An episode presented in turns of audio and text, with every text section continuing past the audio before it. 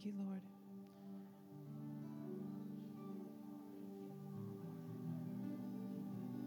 Thank you, Lord. I just want to read something real quick. Stay worshiping Him.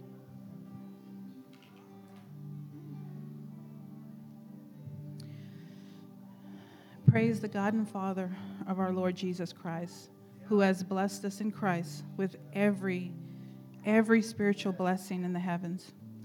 For he chose us, he chose you in him before the foundation of the world to be holy and blameless in his sight in love.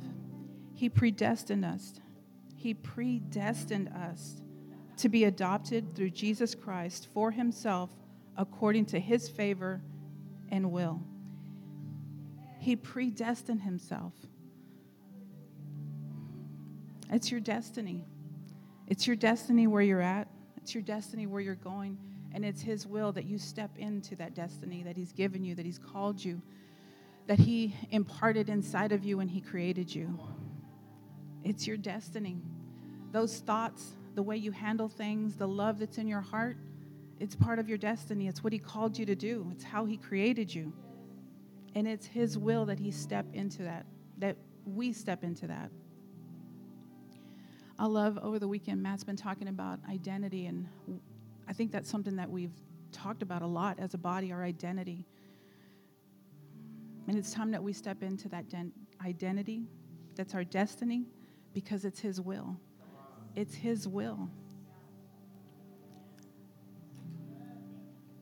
With that, right now, there is a text in our group text of they're adjusting something in Rogers. Um, I don't know the right words for it, but they're adjusting something. And if I'm understanding, if you can shake your head at me, Lydia, I believe they're adjusting it and it's going to be better. Yes? Because it's not his destiny. That's not his destiny. That is not his destiny. So if you don't mind, guys, if we could just worship the Lord just for however long it's on your heart, just worship him, call out his name. Let's worship the Lord for Roger right now. Lord, we worship you, Father. We worship you for what you're doing, Lord. We worship you, Father, that you predestined us for greatness, Lord. That it's your will, Father. It's your will, Lord, for us to step into what you're calling us to. It's your will, Lord, for Roger to walk out of that room. It's your will, Lord, for healed lungs in that body. That is not his calling. That is not his destiny, Lord.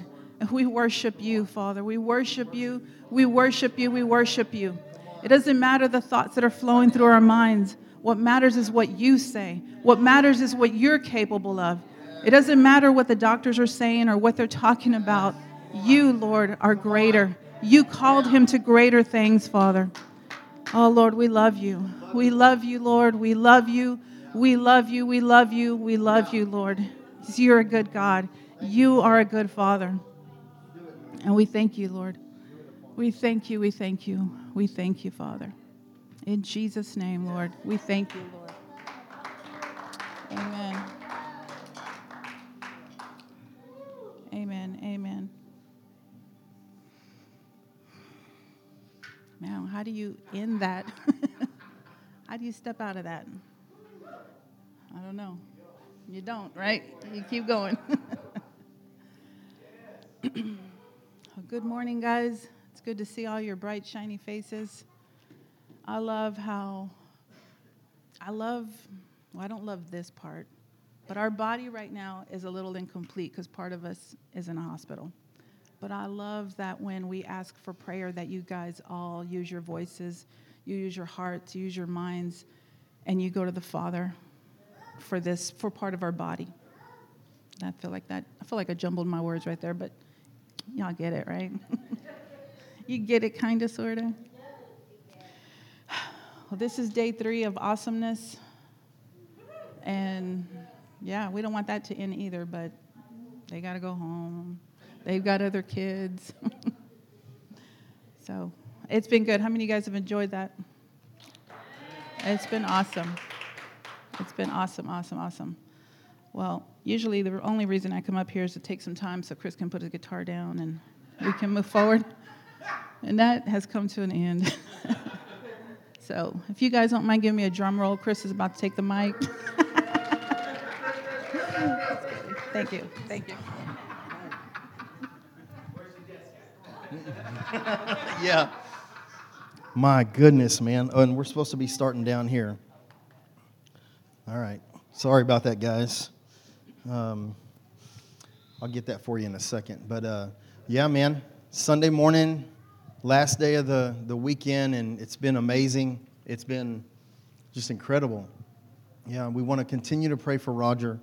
Um, we believe that the goodness of God is, or um, it just never stops, right? It never stops. It never quits. It's always trying. Uh, it's it's always running after us. Amen. And so, um, let's not forget that. Let's not. We we we can't forget that. We we can never say that enough. You can never say enough about His goodness. You can never run out of things to say about His. You could sit there and say He's good forever. And it would continually be true. And the beautiful thing is, goodness continually grows on us. Amen? Do y'all believe that? Yes. Yeah. Well, today, uh, I'm excited. Uh, I'm excited because we get to hear our people I'm not excited that it's the last day. But, but we're prophesy, Eric. No. Des is like, wait. no, hey, there, there's some stuff there. I won't. I won't. They, have got all kind of words about Texas, and so really, just just pray for, pray for the will of the Lord, man. To what Dad wants to do with y'all, man. Yeah, Amen. I, I think uh, if you haven't been here, um, Matt and Des are just they're they're foundational to the foundation of Core Church, who we've become, who we are, and and they've been with us uh, from the very beginning. Uh, we love them to death. Um, he is um, uh, just they're just great friends. Their family is is just amazing people. Um, for those of you that maybe maybe you're, uh, I mean, I see some faces that I don't know exactly. Um, God is just simply God, right?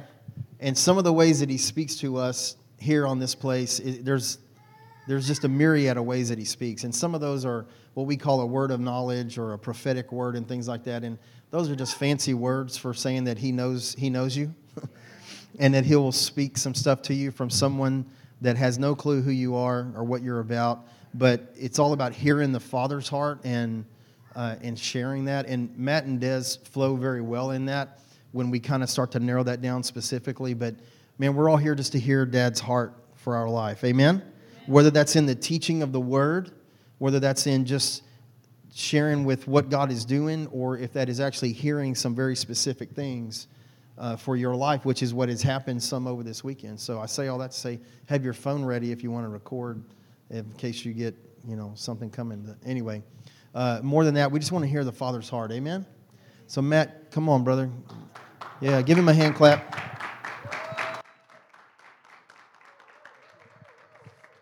All right. I'm excited about this morning because I'm about to do something and share on something that I've not shared on, but uh, you guys are the first because I feel like uh, I want you guys to be ahead. Okay? Uh, there's going to be some strategy that I'm about to release, and I'm going to help uh, through the Holy Spirit reframe 2020 for you. Okay? So we're going to try to get through this quickly if I can. Uh, but I want to, uh, uh, like I said, I, I've spoken this message before, but I've not given the strategy before. Okay? And there's a strategy that the church needs right now that those who have ears to hear and eyes to see, if they would capture it, they actually would begin to pull in the harvest. Okay? And so I want to give you some strategy this morning, but I want to start by saying this. I love Maya Angelou. Anybody like Maya Angelou? Awesome, awesome. She has this quote. She says this I can be changed by what happens to me, but I refuse to be reduced by it. Okay. I can go through life and experience things, and it can change me, but I refuse to be reduced by it. Or, in other words, what she's saying, if I know who I am, situations or reality can change around me, but my identity is not going to be reduced by what happens to me. Oh, I don't know if you got that this morning. Right? So 2020, it happened, right? People want to just get over it. But I want to kind of reframe something specifically for believers. See, there was an attack. 2020 was an attack for believers in the area of several areas. I want to get to this. How many know 2020 was a year of great challenge?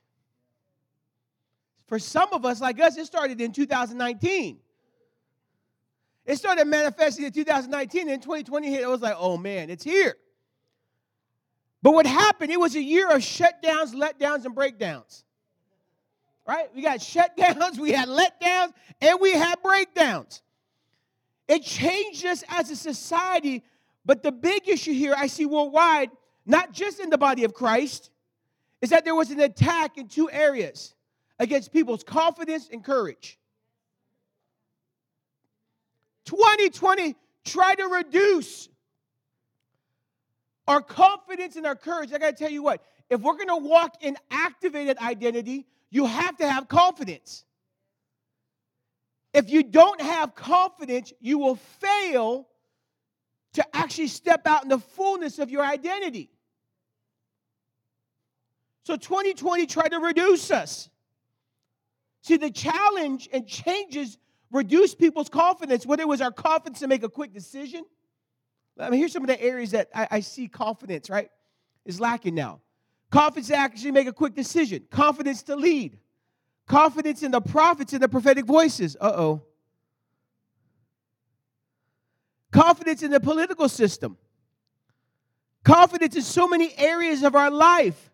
And we know confidence can be based on a lot of things. But we know that believers in Christ, our confidence has to come from our relationship with God. Come on, somebody. So our confidence and courage was challenged. And many times, where or who our confidence is in is always revealed in times of crisis. Ah, you with me this morning? I'm coming out swinging. All right, we're just we're going for it. Whether it is based on our earning power, that got challenged. Or maybe, here's a big one, or if our confidence was based on our ability to depend on a routine or structure. That got challenged. So many people's confidence, they didn't realize, was in routine. Oh, or a structure. And then when that was messed up in 2020, people's confidence left. Or maybe our confidence was in our community or people around us. And then what happens when that's taken?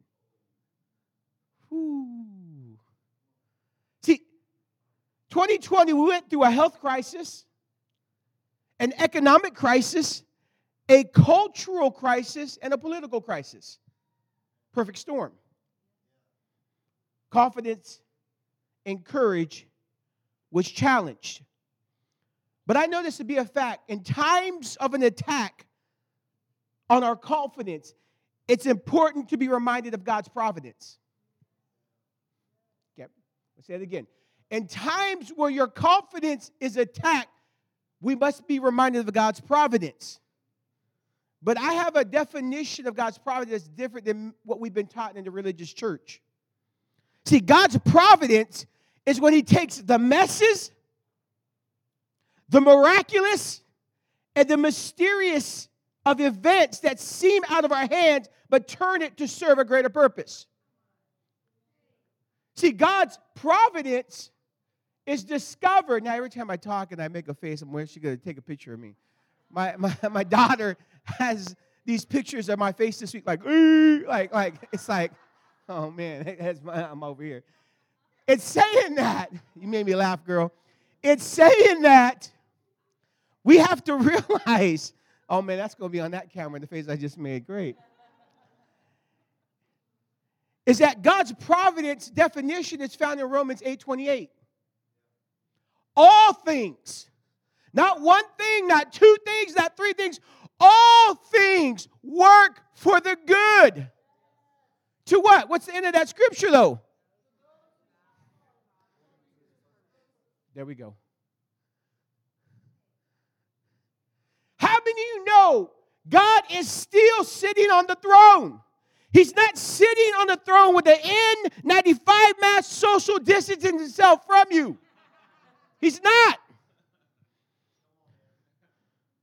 And can I tell you something? If 2020 messed up your plan A, B, and C, you have to realize the kingdom.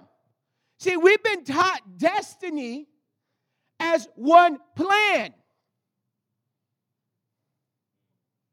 And that's why many of us don't know how to function in church because religion has taught us God's purpose and destiny as God has one plan for you. And even I see, I mean, we've seen this many times, even when we did uh, a school of ministry, we had our own school of ministry, and we would actually meet with these young people, and, uh, and, and specifically in the area of marriage.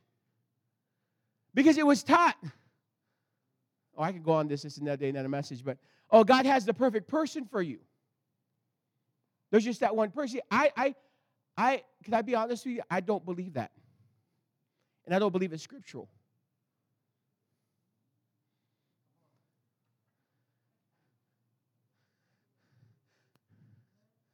Oh, oh, oh I'm just leave it at that. We'll talk about that another day. I want them just to keep meditating on that. So it's saying that, but hear, hear what I'm saying. God, nah, I'll, I'll let the Holy Spirit clean that one up. Because I want you to go on a journey for that. Because what you got to understand, God doesn't just have an A, B, and C. He's already working on your plan double Z. Come on. The ultimate end game, that doesn't change, but how you get there may. That's why if somebody in church, now hear, hear what I'm not saying. Divorce, we, we don't want divorce in marriage at all. But what happens to those situations of people that end up going through, uh, through a divorce that's out of their hands. Is God done with them? According to the way our theology thinks He is. Because you messed up, that was the plan, now it's not going to happen. I'm just using that as an analogy. And we have whole denominations based on that.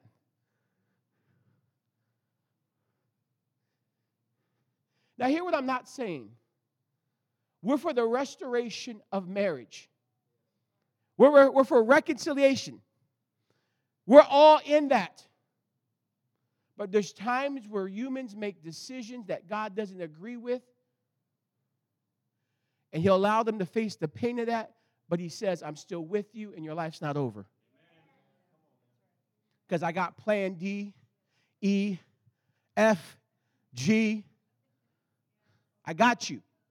Long as you keep walking with me, I got you. And we have to understand that because what happened for many of us in 2020, all our plans got messed up. And we're like, now what? Come on, somebody. Can I tell you, He is sovereign.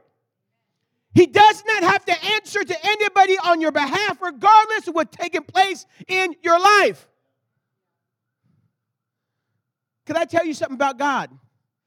He doesn't have to ask somebody else about you to understand you. He doesn't have to get permission from other people to like you.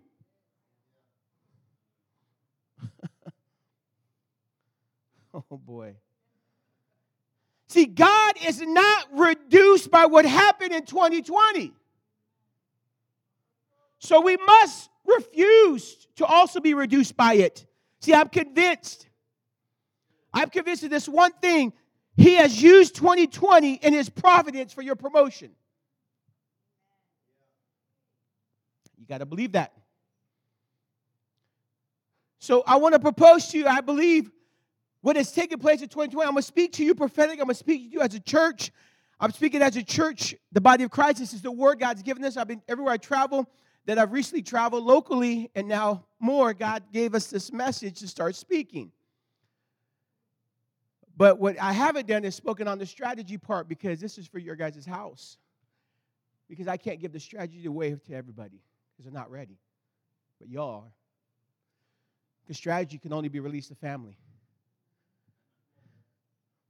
Because you release strategy to organization, oh boy,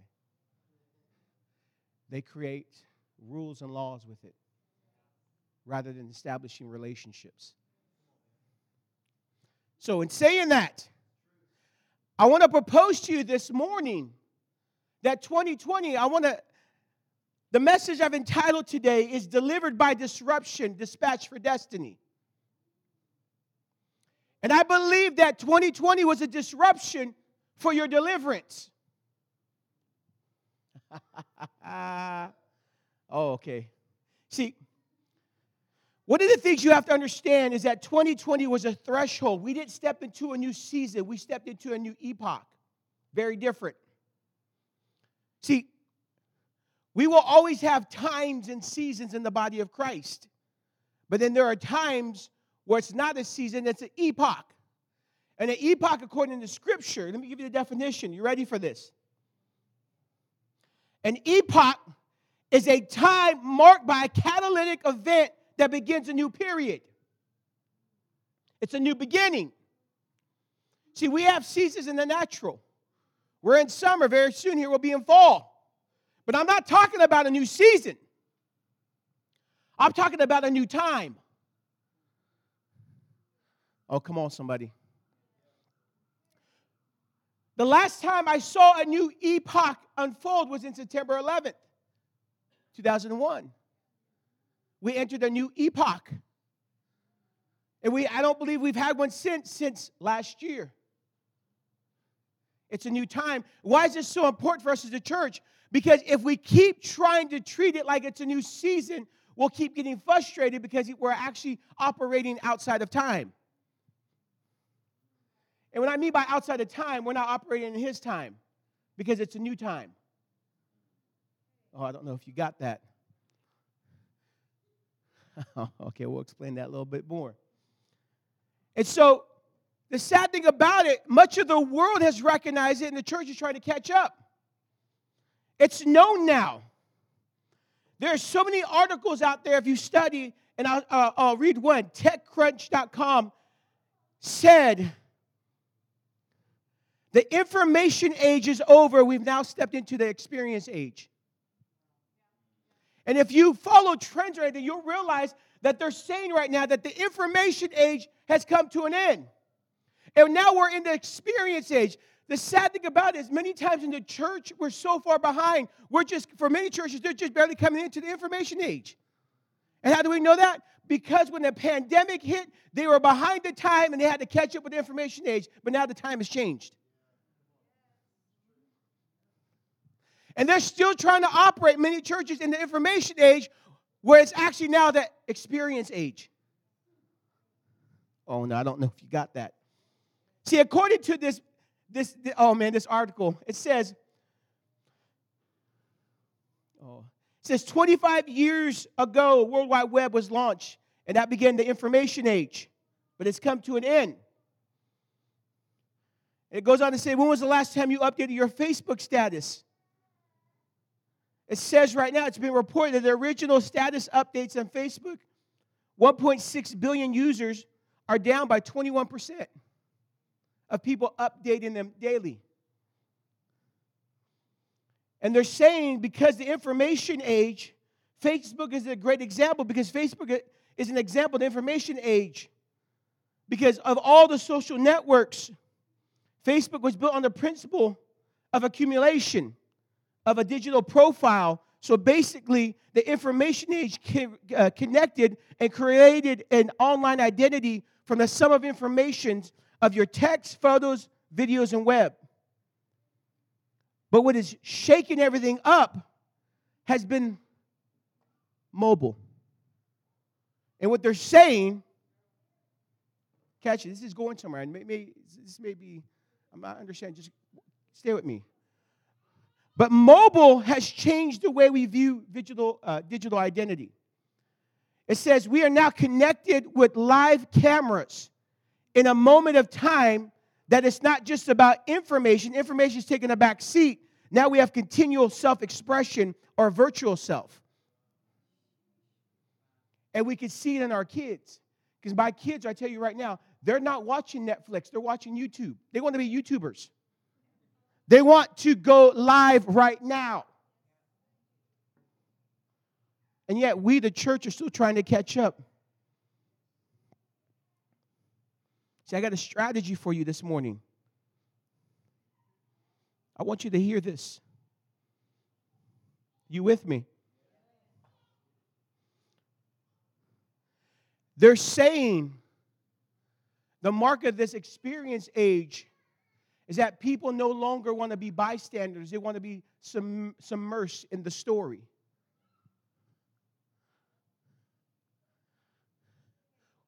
Think about it. Much of our church culture has been built on bystanders. A speaker gets up, speaks information, and you guys are bystanders to hear the information. Oh, I don't know if you got that. And they're saying the world is now understanding the experience age. They don't want to be bystanders. Right now, a generation on this earth, the younger generation, the millennials, since the pandemic, the statistics of millennials coming back to church is crazy, y'all. Some places it's gone down 30 to 50%. And what they're saying, as they did a statistic, is that they're calling this generation a worldwide generation. See, my generation, me and Des, we're Generation X. We're the last generation that remembers not having computers and having computers. Having payphones and all of a sudden going to cell phones. We were that, we remember being in that. I remember having the, the, the Mac with the green screen, you playing Oregon Trail. Right? So our generation, we remember, but this current generation, they don't remember any of that. They were immersed in the digital age. And what they're saying right now is they don't no longer want consumerism. I don't know if you got that. They don't want to be consumed by information. They want an experience to be all up in it. See, they don't want to hear just a prophetic word from the Word of God. And I hear what I'm not saying we need the Word of God. But what they want is they don't want consumerism, they want partnership. They want to be in a place where they're not just being taught, but they get permission to be and do. I don't know if you got that. See, could I tell you what I've been prophesying for the last five years? The new evangelists of the church are going to be the storytellers and the movie creators. That's why, even right now, TV series like The Chosen is actually causing the generation to be awakened to God. Because it's telling a story that they get to be involved in. Do you see a strategy being formed here? See, I'm telling you, we are in a new epoch season as a church, and if we don't catch up, we're going to be left behind. It's the experience age. That plays into our benefit. Do you understand? We should own the corner of experience because we have the God who says, You can't even understand my love unless you experience it because my love surpasses knowledge. That's scripture. It's saying that you can't be taught in the love, you have to experience. So we hold the corner on experience. Then why are we behind?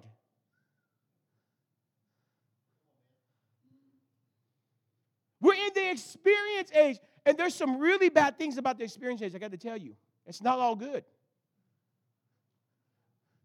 Because the one thing that experience age is trying to do is stop one on one community. And that's not kingdom. But what if the church can create family because there's always going to be a longing for family, but yet have the structure of family with the impersonal experience of being encapsulated by the story. See, Des said something a while ago, and she's, I mean, God's just been speaking to her about the strategy of the church. and how church is going to have to look very more creative. That it's going to have to involve the arts and creativity because it's the sharing of an all inclusive experience where we're actually learning about a story. And maybe that's why many of us who grew up in church and were taught destiny and purpose are having a hard time. Because maybe in this new season, it's not directly just about destiny and purpose, but it's about the unfolding or going on a journey and revealing of a story. Oh, no, I don't know if you got that. How many were in this room because of history? His story. He changed the world with his story.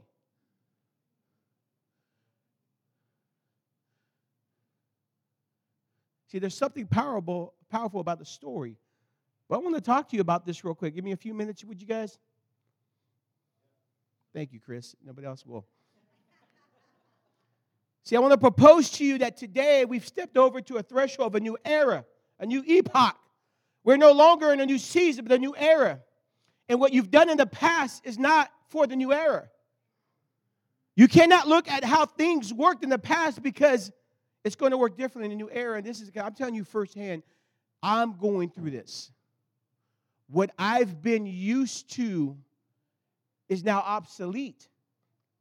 And I'm having to learn how to change and reinvent and shift and structure. And I got to tell you what, it's not easy but it can be done. Oh, I don't know. But if we don't understand that 2020 was a crossing over, then there comes a problem. And the problem is if we don't recognize and understand that we're in a new era, then we'll keep living like we're in the old season. See, there has to be a lot of letting go. Letting go. You can't step into a new epoch with the paradigms, belief system, behaviors of the past season. And that's why there's a lot of challenging things happening to people's identities right now. Why? Because there's always a place of maturation that takes place before you enter the promised land of a new era. They had to shed what they knew about themselves before they went into the promised land because they couldn't take the old self into the new place. oh, I don't know if you got that. We read scriptures, and I believe this is a prophetic scripture right now Isaiah 42 9. Indeed, the former things have come to pass, but now I declare a new thing. Before they spring forth, I'll proclaim it to you. Isaiah 43 19. Do not remember the former things or ponder the things of the past. Listen carefully, I'm about to do a new thing. Now it will spring forth. Will you not be aware of it? I will even put, I would even put a road in the wilderness and rivers in the wasteland. See, I propose you today, he's doing a new thing. But according to Scripture, we have to forget the former things. You know what that means? You have a past, but you can't let the past mark you. Oh, I don't know if you got that. You have a past, but we can't let the past mark us. See, when God does something new, the old is very disrupted. When God disrupts the old, many times we want to go back to normal when God is trying to create a new normal. See, in times of great disruption, God will do something new and something brand new. And we're living in a new epoch time. How do we know this? Because the voices of our future no longer sound like the voices of our future. The voices in the past season that were speaking to our future, whether they're preachers or certain movements, I found that to be true. When I listen to them now, I no longer see my future. I can only see my present. Why? Because right now, whenever there's a new epoch, God raises up new voices to speak to the new future.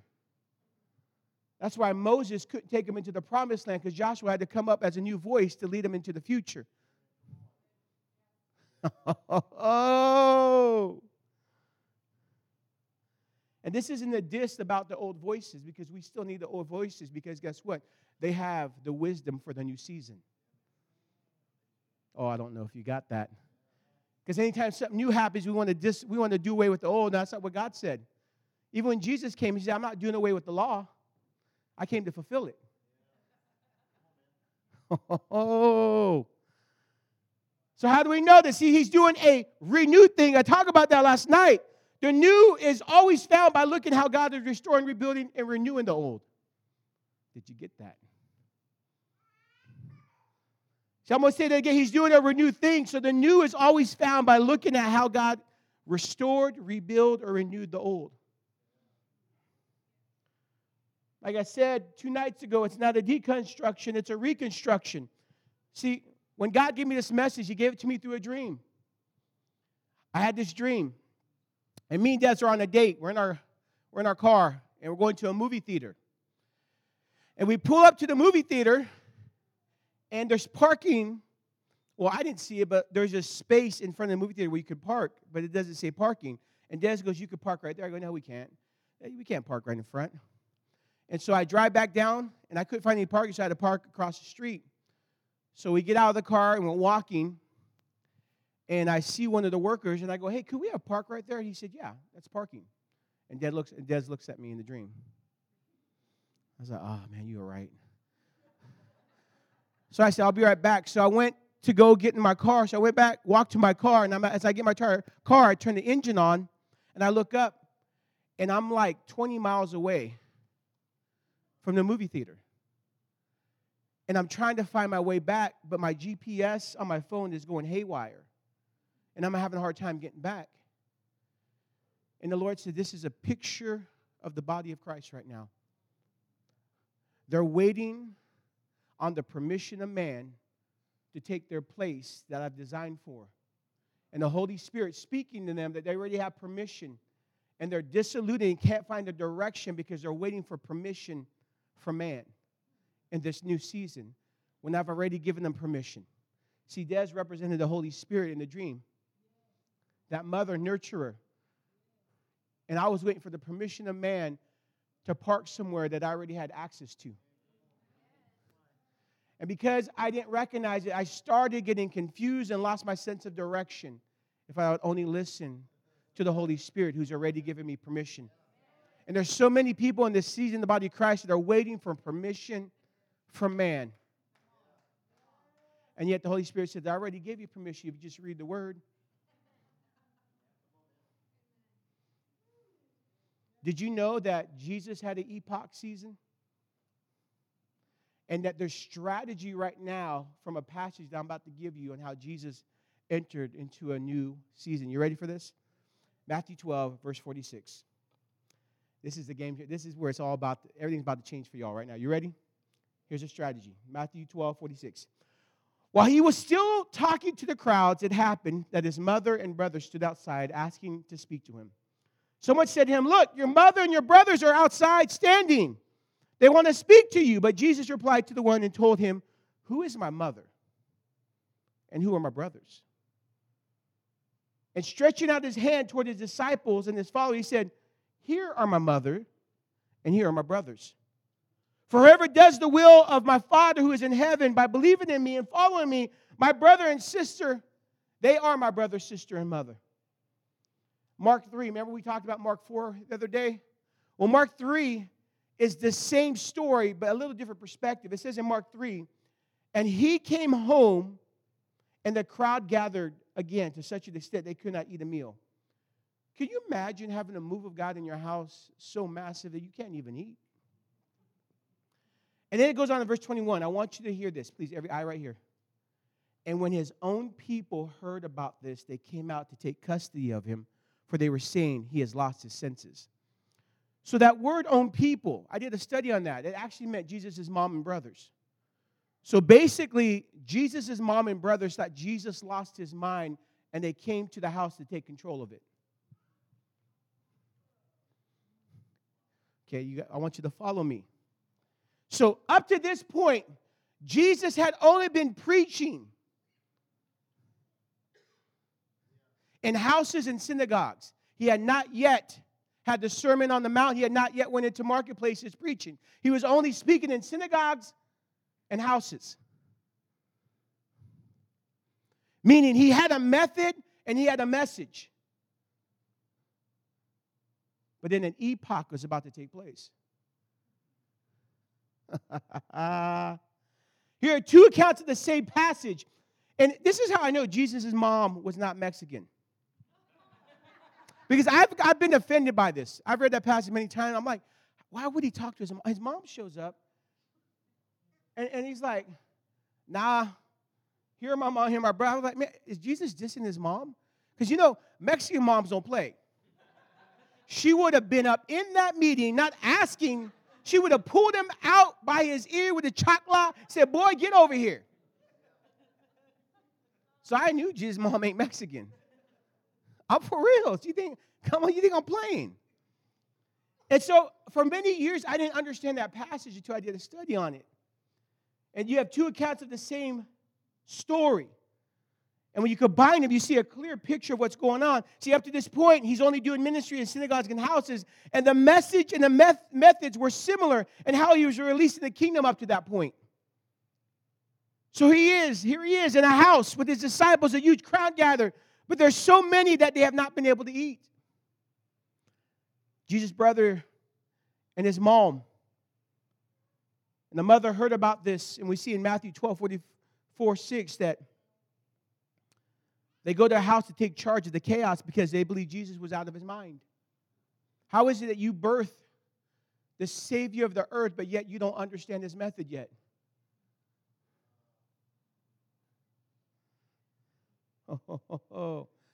Several commentaries believe that Jesus' brethren, even Mary at this point did not fully understand his role as the Messiah. So let's look at what happens next. What happens? He's in a meeting, he's speaking, and suddenly there's a disruption. Mom and brother show up, want to talk to Jesus. And Jesus did something so powerful. He said, Who is my mother? Who are my brothers? And it wasn't a diss against his mom, it was actually something more powerful. He said, Anybody who does the will of my Father in heaven, they are my mother and they're my brothers. See, if you study, you understand that Judaism was considered, a name for Judaism was the mother faith. Okay, watch me. Jesus is talking to a group who were in, captured by Judaism. And what he's saying, I'm about to release a message. You know Judaism as the mother faith, but I'm about to release the kingdom that creates a family where we now all become family. Oh oh oh, oh, oh, oh, oh, oh, oh, oh, oh, I don't know if you got that. See, the way that we're going to get strategy for what's next is how we seen 2020. Was 2020 a disruption or an interruption? See, let me propose something. We will either be delivered by disruption or become inactive and impaired by an interruption. The church right now will either be delivered by the disruption of 2020 or they will become inactive and impaired by an interruption. See, the definition of an interruption means a stoppage, a hindering of an activity for a time. Our conversation can be interrupted, but then we'll go back to that conversation. See, the definition of an interruption, hear me, church, this morning, is a break in the continue in the continue the continual of something. Something that causes a stoppage or break in the, in the continual of something. A rude interruption. And many churches are still treating 2020 as if it was an interruption, trying to go back to the normal. See, you'll always go back to normal if your interpretation that it was an interruption, not a disruption. See, a disruption is very different. The definition of a disruption is to throw into disorder, to interrupt the normal course, causing a new course. Oh boy. Disruption is also a business term, and it means to successfully challenge the established product and service by using an innovation to gain a foothold in a marginal or new segment of the market, then fundamentally change the nature of the market. A disruption. Oh boy, I don't know if you got that. a radical change to an industry, business strategy, especially involving the introduction of a new product or service that's never been created.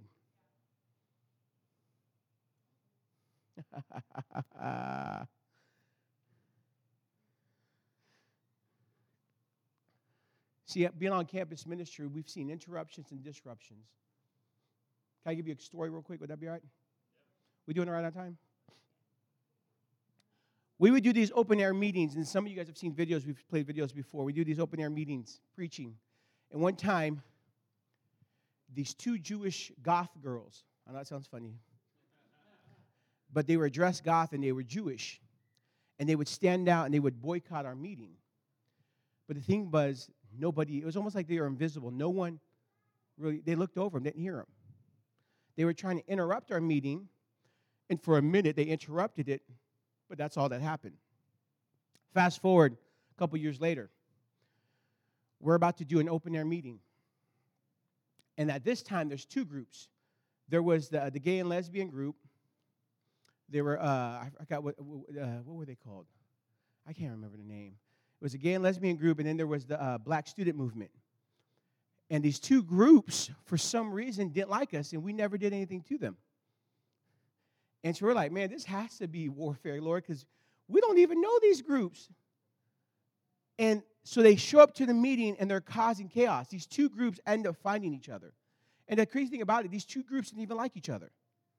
So that's how you know it's the enemy. When you have two enemies coming together to come against you, they don't even like each other. There was chaos going between those two groups. And now they become friends, and we're the common enemy. So they show up and they're causing a ruckus. They're boycotting, they're cussing. They're, I mean, it was so intense that I actually thought there was going to be a fight. And I'm here standing as a leader, like, I'm talking to Des, I'm talking, I'm like, I don't know what we're going to do. Because what I would normally do is that we would have a, a band or rapper, we'd gather people's attention, and then I'd get up and we, we just start preaching, sharing the good news. But the band's playing and no one's listening. And I'm like, oh man, what are we going to do? So I start freaking out. So I step off the stage. I'm, about, I'm getting ready to speak, and I'm stepping off the stage. I'm like, God, I can't speak. This is chaos. And he says, You know why? This is a disruption. I'm about to give you a new method. Just ask me. So I go, What do you want me to do? He said, I want you to get up on the stage. And I want you to tell everybody loud, scream it. If the first person who comes up does not get healed, you'll tear down and go home. I'm like, oh, what? this is wow. You could see the YouTube video on our YouTube page if you want to see what actually happened. So I get up on the mic. I stop the music. I, guys, y'all got to stop. And I grab the mic and I say out of my mouth, if the first person at the sound of my voice comes up here and does not get healed, we'll tear down and go home. And at that moment, a young man named Qua Wayne, who happened to be playing basketball, who has severe asthma, started having an asthma attack, and he's on his way to the hospital. He's walking by. And he says from his testimony, all he heard is, Hey, you want to be healed? Come here.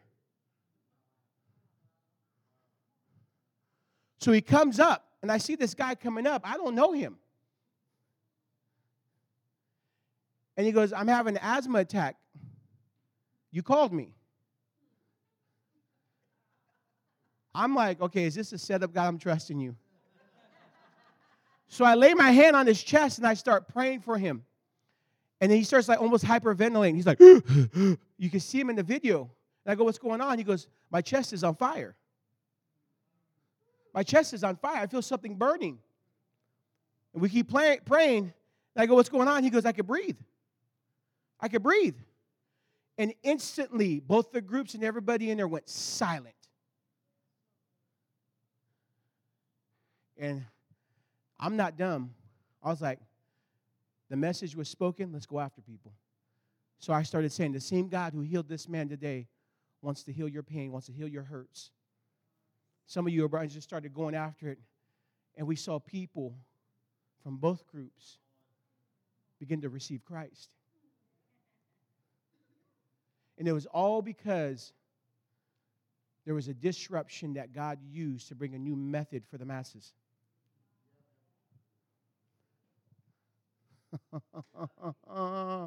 And we have it on testimony. The crazy thing about it, we find out weeks later, Qual Wayne, he had severe asthma. He went to the doctor. They confirmed it. It was totally gone. He had it since he was a kid. Totally gone. Why is that so important? Because how you interpret 2020 will determine if you'll get the new method for where you need to go. If you see it as an interruption, you won't have sight for the method. You'll continue in what you've known before. See, when the enemy used to become what the enemy used to become an interruption, God has used as a disruption to change the method for the masses. See, we were delivered by disruption. God is using 2020 to deliver the church with a disruption, and it's for our benefit, for our purpose. See, God wants to get us out of our comfortable conformities that are robbing us from our divine purpose and destiny. Number two, point two, we're almost done. Your role and identity in stepping into the new era will be challenged by the voices of the past. Oh boy, I don't know if you got this. When Jesus said who his mother was, it was not a diss against his real mom. It was a declaration to the church at that moment about the kingdom and that something new is about to be birthed and nurtured. See, to understand what he was saying, you have to understand Jewish culture because Jewish culture, Judaism was considered the mother faith. They were referring to a thing that birthed them and, and nurtured them. And he referred to that Judaism faith as the mother faith. And Jesus' mother and brother are standing outside. The house was his family's house. People close to him are in there, a crowd is there.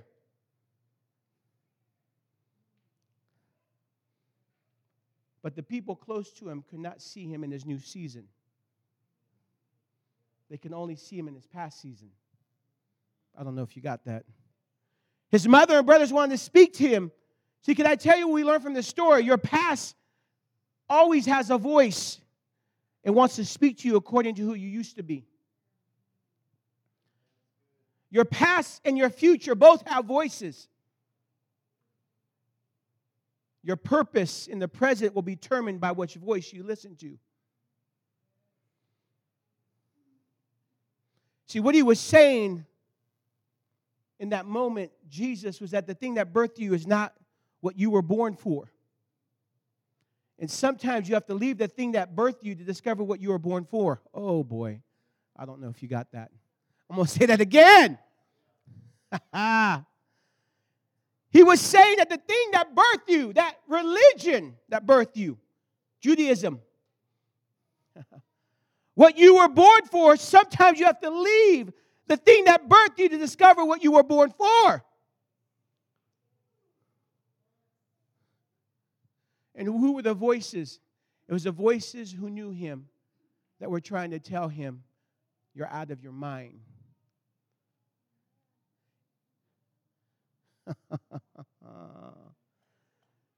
My last point delivered by disruption, dispatch for destiny. Point three dispatch for destiny. See, in the kingdom, you grow as you go, not as you stay.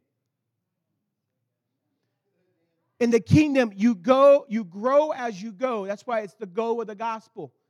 He told the disciples, go. He didn't say stay. And yet many of them stayed, and what happened? See, there's some theologians that believe that some of the disciples' persecution happened because they stayed, they didn't go.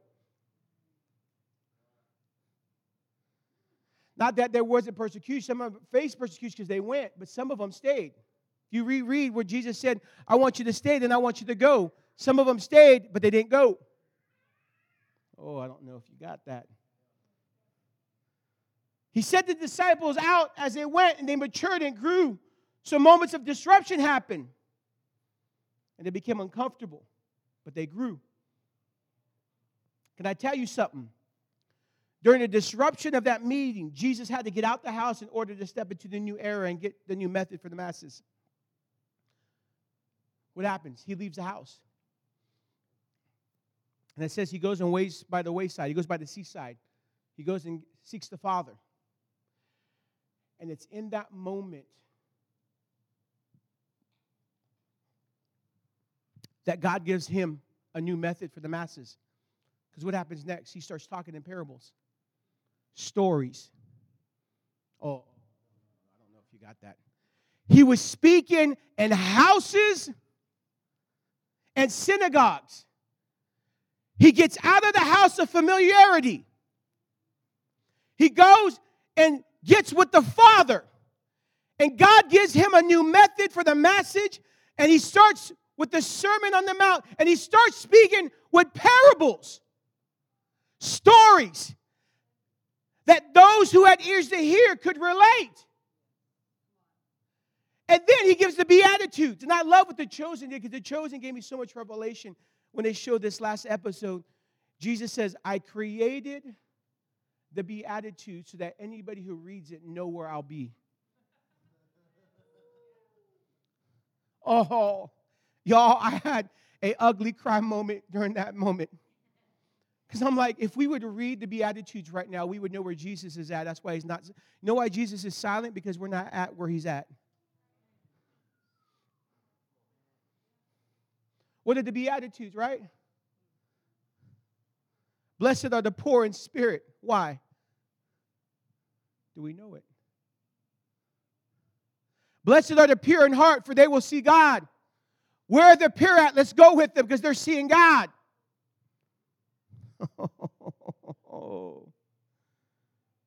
See, you have to leave the house to get to the masses.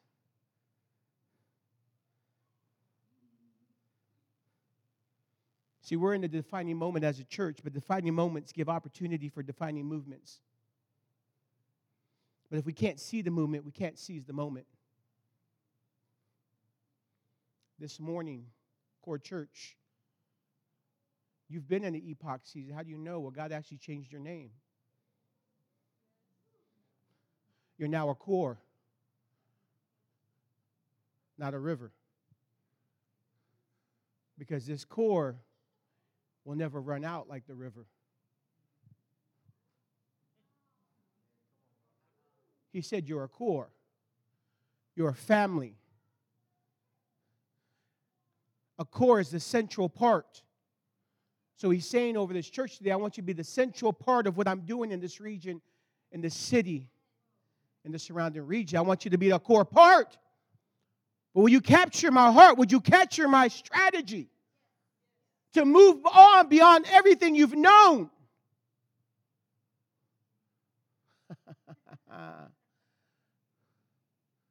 Will you walk on the very water with me to step into the unknown? Will you begin to become storytellers, not just truth tellers? I don't know if you got that. You know, one of the things I, I love about Chris and Raquel, and that's why some of you guys are here, they're a lot like Jesus. They allow people to belong before they believe. But most of the church, they want people to believe and then you can belong. Think about it, the disciples. They still were doubting. They didn't really believe, but he allowed them to belong because people are looking for community. They were looking for belonging. And sometimes you first belong before you believe.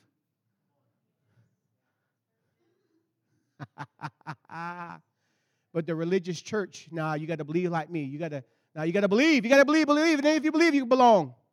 That wasn't Jesus' style. If that was Jesus' style, then Zacchaeus would not climb the tree searching out for him. How many people searched out for him that were not believers because they felt a belonging to him?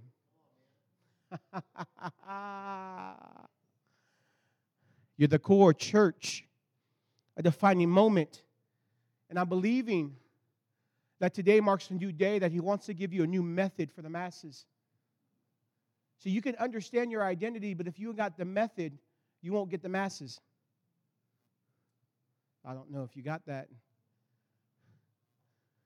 See, we got to take our activated identity and get the new method so that the masses would be impacted.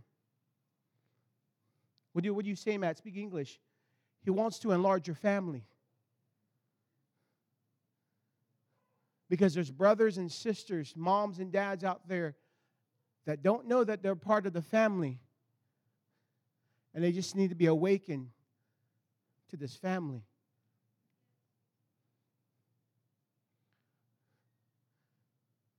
See, if the new evangelists are storytellers, then I believe we, got, we need to start investing on those who want to create movies and stories.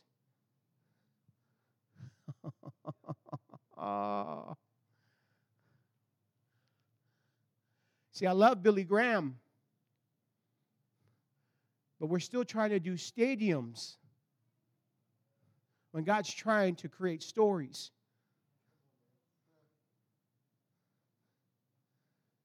It's a new era. I'm not saying that we won't meet in stadiums, but I'm prophesying to you that the move of God is going to start in families and houses, and it's going to be so massive that we're going to have to move into stadiums to meet.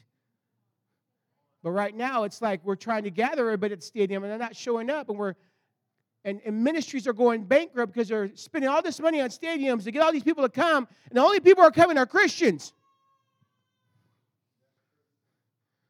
And then they have financial issues. Well, God, I thought I heard you. And he's saying, No, that's the old season. I'm doing something new. You're not listening.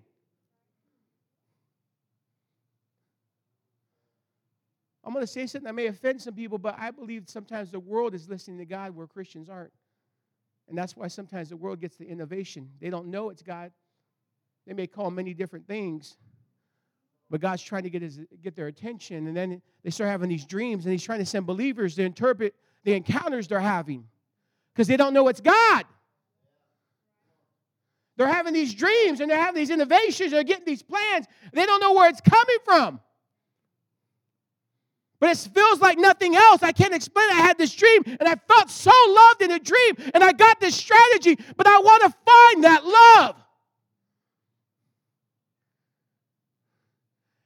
And where are the Daniels at? That will interpret the dreams of these kings, these influencers that are looking because they have no language, because they have no interpreter. See, the sound of heaven is not for the world, it's for the church to interpret it for the world. And we're waiting for God to release the sound of heaven that will capture everybody in the world. I got to tell you what, they don't have ears, they don't have understanding, but you do. So then why do we sit on our fat, lazy butts? I'm not mad at you. Please hear my, hear my heart. I'm part of that. It's time we get off our lazy butts and start going into. I mean, do we believe we're the light of the world? Then why are we afraid to go into dark places? Well, I, I, Religion taught me I can't go in those places because I'll get the sin cooties. So you have a theology that empowers sin. Not a theology that you came to destroy it because of who you are, because you love so well.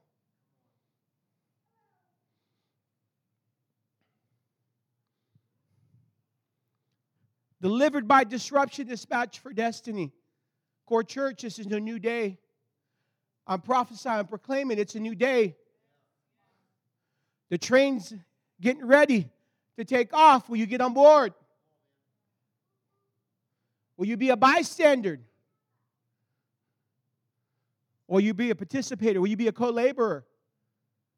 Because this region and city is waiting for you to show up. And that's not arrogance, that's actually truth. This area is huge. Houston, Conroe. I can name all the different cities now that I've been here so much. Shenandoah, Shandalambondeoa. That's what I think when I hear that name. So there's people here, there's businesses, there's influencers, there's young people. What would happen if one of you caught the vision and even though you didn't feel qualified, you started running for the Board of Education. Because you can actually believe that you could be the leaven of the kingdom to go into the Board of Education to affect education. What if one of you in here started running for city council? Well, I don't have any government. Doesn't matter. Neither did Daniel. We're so afraid of what we don't have that we miss who we do have. And he's saying, Will you just take your place? Will you just go? Because if you go, you'll become. You're waiting to become and then you'll go. That's not how it works. You go and then you'll become. It's time. It's here. What are you going to do this morning? I'm not asking you to respond, but what are you going to do? Will you listen? Will you go? If you can't do it for you, do it for your children's children.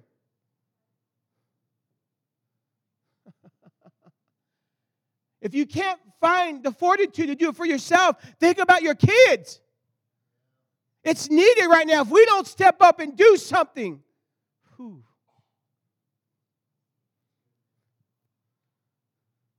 it's time. Can I tell you something? You are enough. You are enough. He's giving you permission, and you are enough.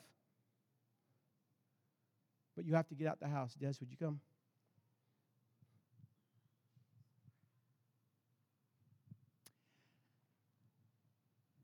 I know a lot was released, but I just wanted to share just a few things. Huh? Oh, okay.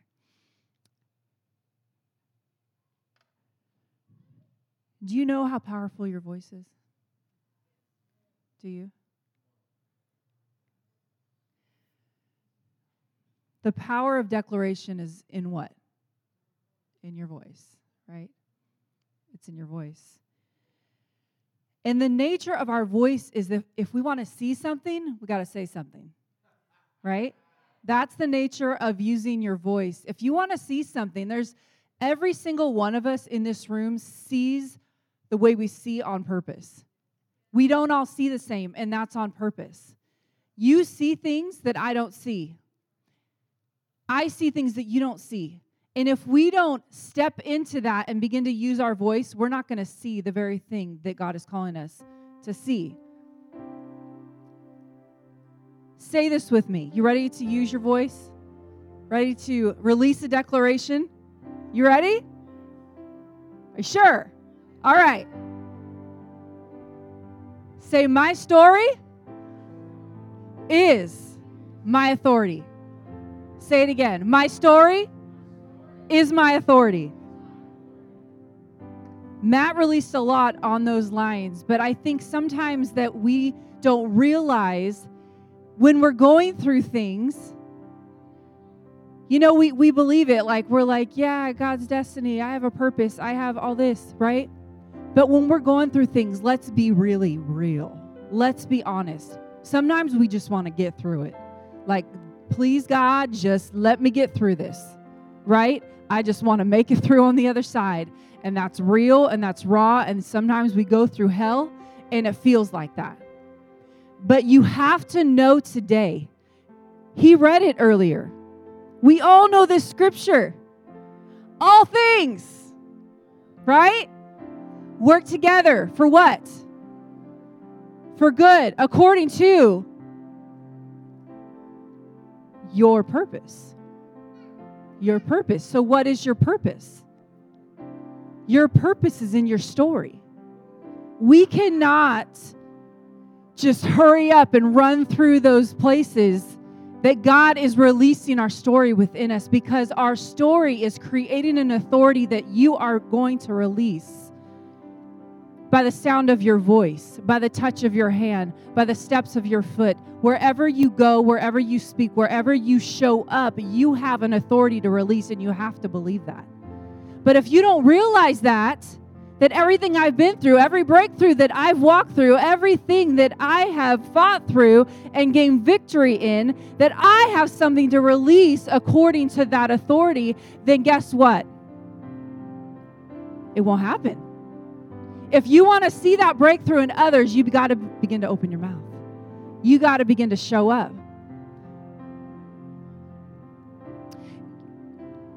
Matt released a lot of strategy and insight. What happened, what has happened really in the last year and a half in a lot of our lives, in our country, in our world. And we understand the age old strategy of the enemy is what? Kill, steal, and destroy. If you boil it all down, that's the strategy of the enemy. And we can just bypass, like he was talking about, what yesterday. Like, oh no, no, God's good. Don't focus on that. Don't don't focus on that. We don't listen. We don't focus on it, but we shouldn't be stupid either. We're not going to settle in and start thinking and meditating on all the bad stuff that's happening in our life, all the things that he's stolen from us, all the things that he's tried to, to rob and, and kill in our lives. No, we're not meditating on it. But if you don't recognize what he's trying to do, how are you going to know the strategy to get breakthrough over those things? Okay? So I just felt like the Lord in this season, as we are beginning to recognize all that he is doing um, in the past and up till now and into the future, is that he's releasing in us a faith for our purpose and a courage for the promise. And a lot for a lot of years, I kind of lumped those together. It's like promise, purpose, it's all the same, right? It's all lumped together. It's our part of our destiny. Well, okay, kind of, but it, for me, I got a clear distinction the Lord showed me, and it really helped me to gain some perspective. So, purpose, really quickly, I'm, I'm just going to share really quickly. Purpose. This is the reason for which something is done or created, for which something exists. Okay? You got that. That's purpose. So, our purpose is connected to our identity. We've talked a lot about identity, right? Our purpose is connected to our identity. That means that our purpose is available when? Now, always. You are always in your purpose when you're operating in your activated identity, always. So, purpose is not this thing that keeps eluding us. Like, I always felt like it was, I'm never going to arrive at this place of purpose. It frustrated me so bad. Like, you would hear people speak about purpose and operating your purpose and, and dream big dreams, and I'd be like, I don't even know what that means. Like, how do, how do you do that? How do you get there? That, that's the point. You don't get there, it's now. Your purpose is now. Your purpose is in your identity, it is who you are. There's no place of arrival. But this is the uncovering and unveiling of your story moment. Okay? This is a moment of uncovering and unveiling your story because some of you have lived too long under the shame of your story, but your authority lies in your story, and it's time to begin to release your story. There has been delays, discouragement, disappointments, disillusionment, and despair that have set in from the traumas and the pain of past seasons, but God is removing those. He is removing those and healing those things. And those that have allowed the Lord and the Holy Spirit to go deep in this time, you're going to come out. I see you stepping on the scene and you're going to be glowing with His glory because you have allowed the Lord to heal the pain of your past. And it is not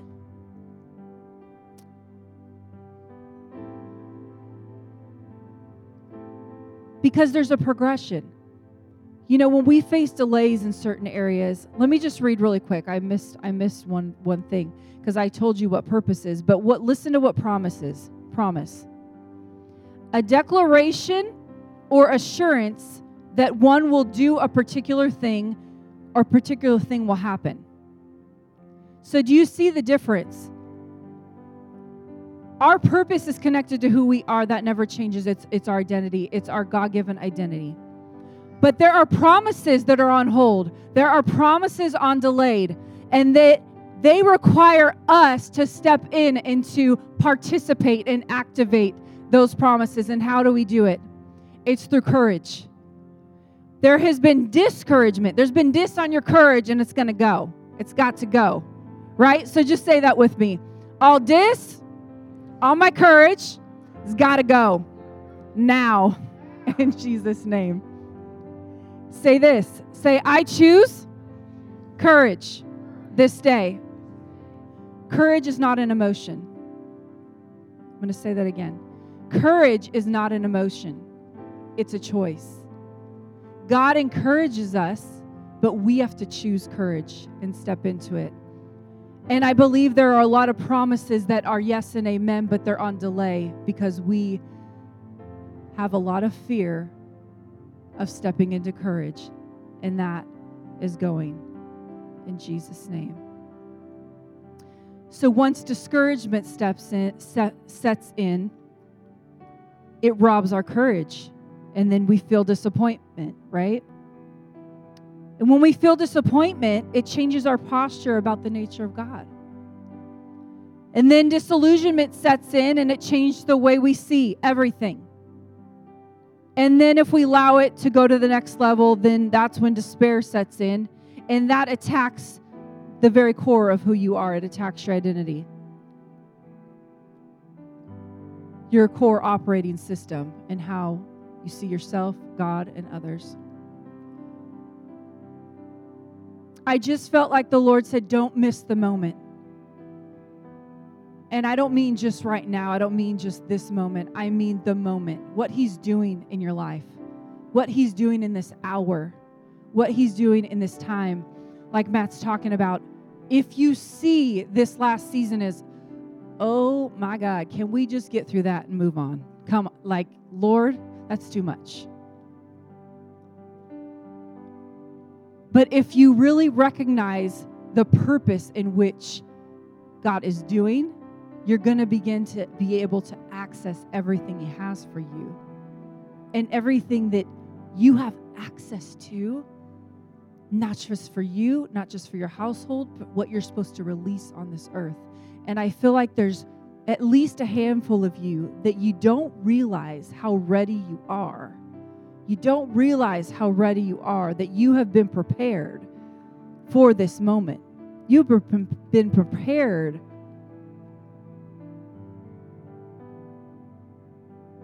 by fire. So just do me a favor. Would you guys all stand?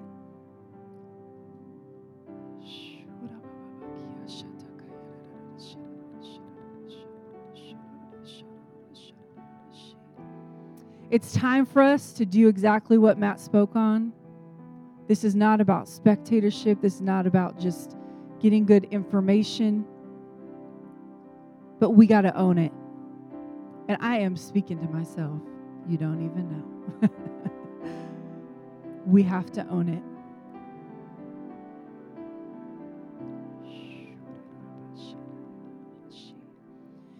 Would you guys just close your eyes for a minute, I just wanted to ask if there's anyone here, if you feel like that despair has set in, like, okay, let's, yes, delay, yes, discouragement, yes, disappointment, yes, delusionment, I can't see straight, I feel confusion, I feel like I can't see which way's up or down, I don't know what's next, I, I, all my relationships are a mess, I just, I don't even know what to do with my life.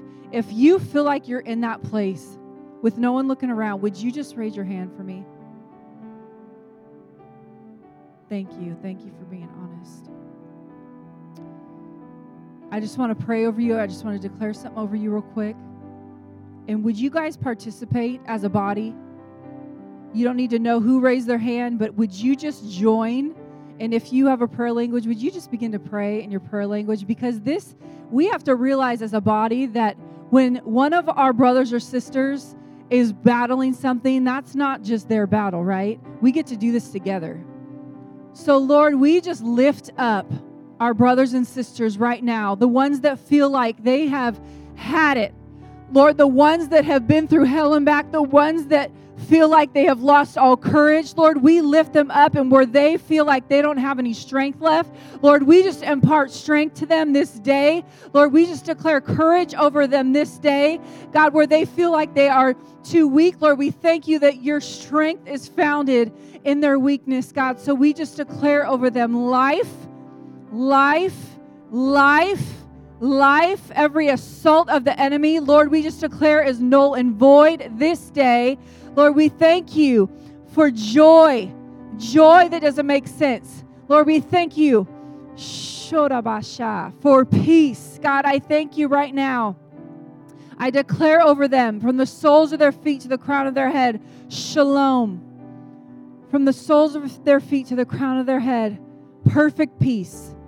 Where their soul is in chaos, Lord, I just declare perfect peace right now over every anxiety, every worry, all fear. Lord, we just declare right now courage to that place that you have what it takes. That all timidity goes now. All intimidation, the salt of intimidation is removed off your life in Jesus' name. In Jesus' name. All disillusionment goes now. The root of disappointment. Listen, God is not afraid of your honesty. If you feel like you have disappointment with God, have a talk with Him. He is not surprised by that. If you are, are feeling like that, have a conversation with Him. He knows anyway. Lord, but I declare the sting of disappointment, things that are on delay, that sting that is rooted in our hearts, Lord, we just give it to you this day. Lord, we actively, if you feel like that is you, that you feel like, yeah, I, I got some disappointment. I got some disappointment. that is real and honest. And me and Matt just went through this last week. Okay? so if you feel like, oh, they don't go through that kind of stuff, yeah. We've all been there, right? If you feel like I'm going through some major disappointment, this could be something from 20 years ago. This could be something from last week. I, I, it doesn't matter. But I just want you to participate. This isn't just, oh, cute, that's so cute. Let's just talk about disappointment. Like, no, this is hindering, this is a, a wall. It's a very thin wall that you can flick and it'll be broken, but you still got to flick it and you got to choose it. Okay? So if you feel like you have dealt with disappointment that is set in, I just see this root that is getting pulled out and it's a weed but it is hindering your growth. So just do this this act with me. I don't care if it's corny. Just reach in like where your heart is and just pluck it out. So on the count of 3, let's just do that together. So we just say, Lord, all disappointment that has rooted in my heart, whether it's knowingly or unknowingly, whether I partnered with it on accident or not, Lord, where I've put my trust in other things and not in you. Lord, we just declare on the count of three, Lord, that we would just choose to remove that, that sting, that root of disappointment, so we could see clearly, so that we could see you in the light of who you are. We can see your nature, the goodness of who you are, the good Father that you are. So, ready? Here we go. One, two, three. Just pluck that thing out and throw it. Throw it.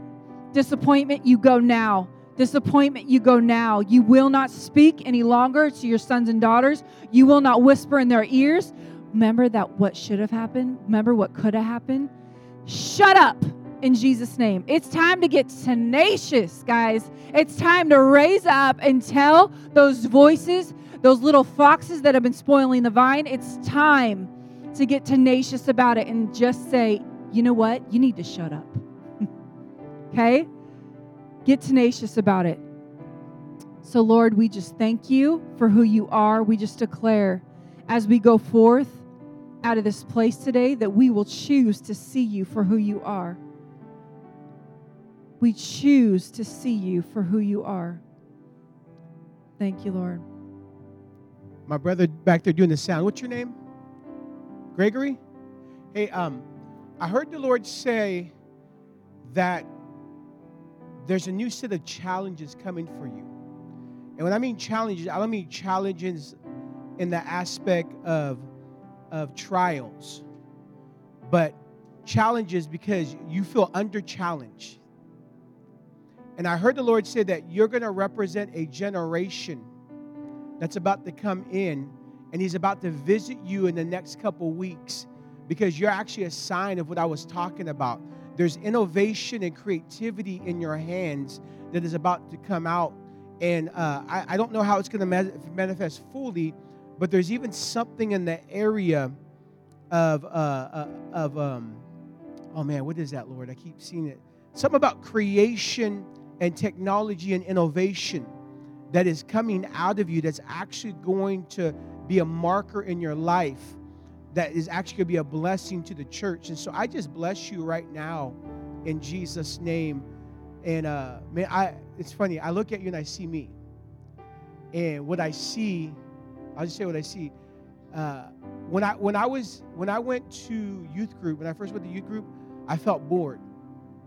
It is because I felt under challenge and not really knowing who fullness I was. And I feel like the Lord said that you felt under challenge, but there's challenges coming now. And they're going to be amazing because it's actually going to put on display who you really are. And so I just bless you and I honor who you are, man. You rock, bro. You're amazing, man. You really are. You you um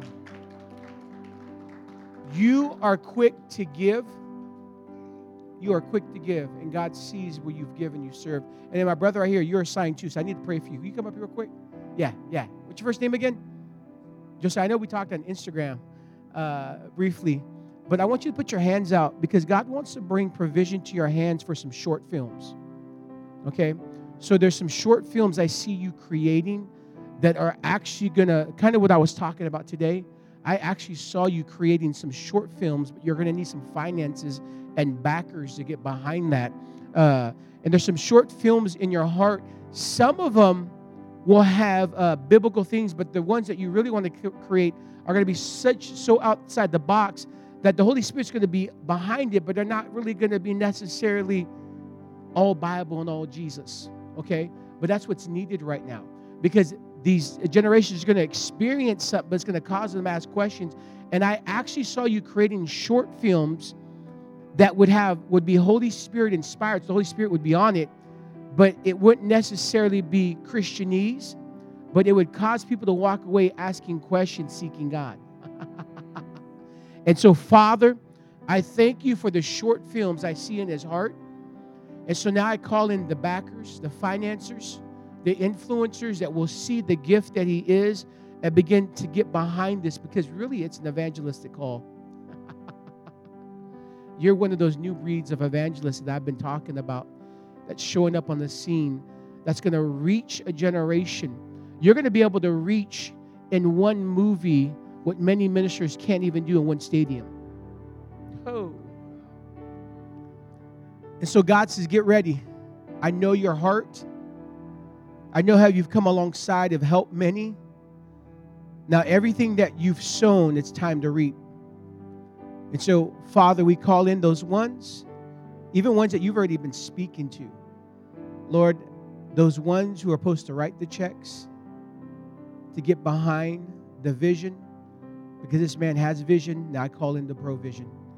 And so, Father, anoint these hands. I pray dreams at night that you would actually give him scripts, that you would give him things outside the box. I declare dreams at night over you. That your heart would begin to burn right now, that you would feel the burning of the compassion and love of God that would inspire everything that you begin to film. I call in the actors, the right actors that you are needing. I call in even the uh, aspect, some of it's going to be documentary style.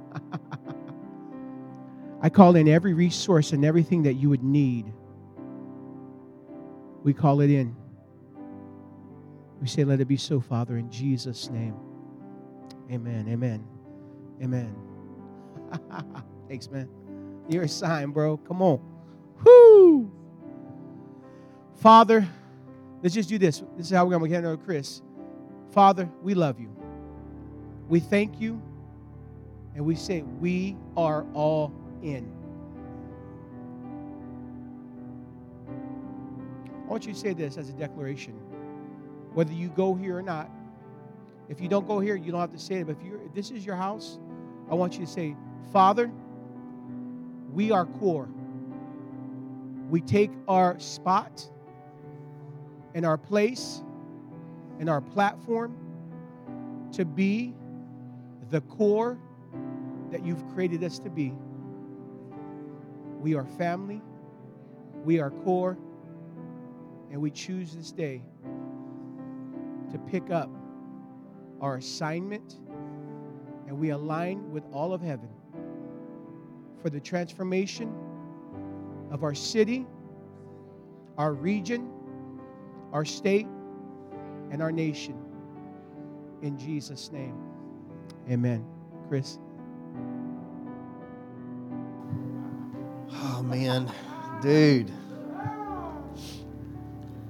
So, how long ago was it when we had our phone call, Josiah? Like three weeks ago? We were something like that. And I said, hey, man, so what do you, what do you got next? What, what, do you, what are you going to work on next? What's, what's going on in the Rendon world? And he goes, oh, man, we're going to work on some short films. I really got this idea that I really want to jump into, and I, I, I'm going to try to figure this out. And he starts laying out just a little bit of it, short films. I think you mentioned the documentary style. Did you tell me that, or it, I didn't? I didn't tell him any of that. You know, I didn't. I didn't tell him any of that. he is so good. Um, man, are you good? You encouraged? I'm, I'm excited about the strategy. And, you know, I want to say something um, really directed at, at those of you that have partnered with us, your, your family here at CORE. Um, you know, we've been through a lot and we've been learning a lot. And the one thing I will say is that Raquel and I, as leaders, have not been in a hurry. We've not been in a rush. There's no pressure. We left all that religiousness behind about the, the we have to get to a stadium or oh we have to be recognized. Somebody said we're supposed to be a well actually you did it. Yeah. We're supposed to be a resource center and we're and you know him and two uh, one other guy prophesied this exact same stuff and we haven't been oh let's hurry up let's get in the limelight we had a couple of opportunities with a few things that happened around here and it wasn't like we have to push and force and my point is, is that just we've been in the process of building. We've been in the process of laying the foundation for those of us that have partnered here at this house for this community and for this aspect of the world around us. And we raquel and i are more than grateful for you, for hanging in, for sticking with us. I mean, we're sticking with y'all because we're just driving the car, really, because Core Church is you. And what's about to happen, this was the next shifting of the gear for us. Because we, you all know about identity. If you're partnered here with us, you know about identity. Most of you know who you are. But this has shifted our gear and our focus and our attention, I believe. But most of all, I think our purpose has shifted. Not that we didn't know what we're supposed to do, but our purpose has shifted to where we know the gas pedal was there, but now we get to step on it. Does that make sense? Not that we're in a rush, but now I believe strategy is going to be coming to each of you individually uh, for your own ministries and for your own hearts of what you're going to be doing and for us here as we move forward. Man, this is exciting for me anyway. I don't know. You excited? Yeah, thumbs up. Anybody else excited? Yeah. So, in in not rushing and, and all that, and not we're not trying. Whether you get to a stadium or you get on Bethel TV or you get on TBN or you don't, none of that changes your identity. And none of that changes your purpose. That's not what we're about. We're about meeting the need of the community for the will of the Father. Is that that's our heart, right? And so let's let's put our purpose in gear. Let's hit the gas and start moving forward. I don't know what that looks like for us. We've had ideas and desires and plans and things that we want to try to do and some of it it just it's like it's just not right there yet and I think now that changes I think now that changes. It's good stuff. You got anything to add? I knew she did. She told me no a while ago.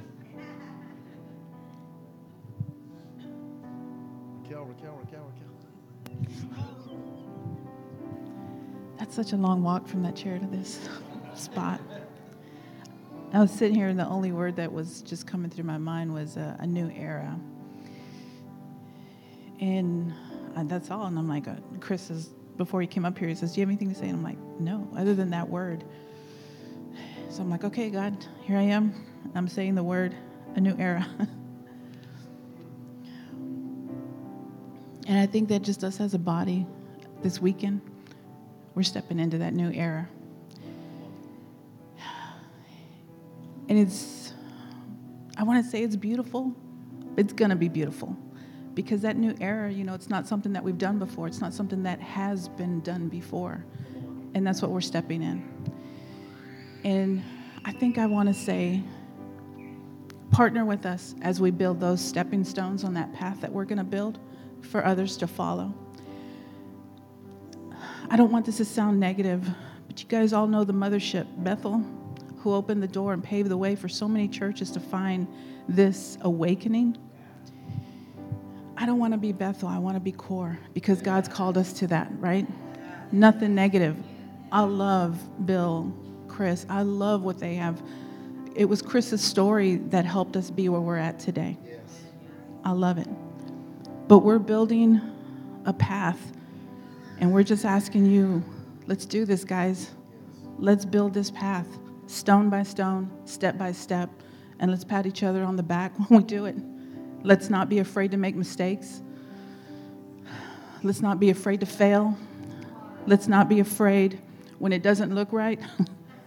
it's okay, it's our path. We're building it. We can change the stone if we want to. I just want to say I love you guys, man. I love what we're building. I love family. I love, I don't know if this goes with what I'm going to say. A couple weeks ago, we had a conversation with Marilyn, and I don't remember, I think Lydia was in this conversation, I think. And we were just putting some thoughts and feelings on the table. And it was beautiful. We weren't fighting each other. We walked away in love. We walked away more family than when we went in. And that's the family that I want to be a part of. Man, I, I'm sick and tired of being afraid that if I say something wrong, if I say this, if I say that, oh my God, what are you going to think? And this is what she said. And then now we're going to have clicks. Man, forget that stuff. I'm so done with that stuff. This side of the church, that side of the church, blah, blah, blah. Anyways, I just want to say I love you guys. We're stepping in this new era. And John, I just want to say I love you, dude. Just if you guys can sit and listen to what's going on in that head, man, it'll blow your mind. It will blow your mind. There's a lot of wealth and knowledge in that guy that we need to hear more on a regular basis. Anyways, Rabbit Trail. I just want to say I love you guys, and let's do this new era. Build this stone with us. Build this stepping stone with us. It's good stuff. Amen. Yeah. So, Father, we just thank you for today, for this weekend. We thank you for, for Matt and Des imparting, teaching, laying just some amazing truths out for us to, to soak up. And I thank you for these words that have come forth for your, for your people, God. Um, I, I thank you that we're in this run together with all these partners, with CORE, with who we're, who we're walking with, who we're running with, who we're building with, Lord. And man, I love that analogy that Raquel just laid out. That, Lord, help us to put that stone, that stepping stone there. What's crazy is that you usually give us the stone once we've already taken the step. so help us to take that step by faith and build that stone as we go. Man, Lord, you're beautiful, you're amazing. I thank you for your people. I thank you for the work you're doing. Once again, Lord, we cry out to you for Roger Rodriguez in that hospital room, for Sarah, his wife. Lord, we pray here for Eric and Rebecca, his mother and father. Lord, we just we just pray, Father, for your will. Uh, we pray we pray for healing, God. We want to be. I want to be specific, God. Your will is good. That that's that's a known. That's a given. That's so I want to be very specific that I, I'm asking you for healing, Father. We are asking for a miracle in his lungs and in his chest. So, Lord, we thank you.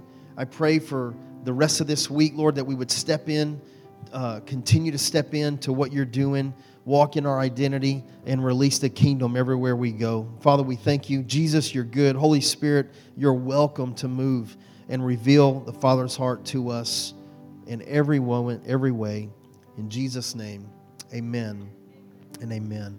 Man, we love you all so much. Uh, if you need any any prayer specific, man, please just just come right up. Be sure and get a handshake or something uh, from Matt and Des. We love you all. God bless and be safe.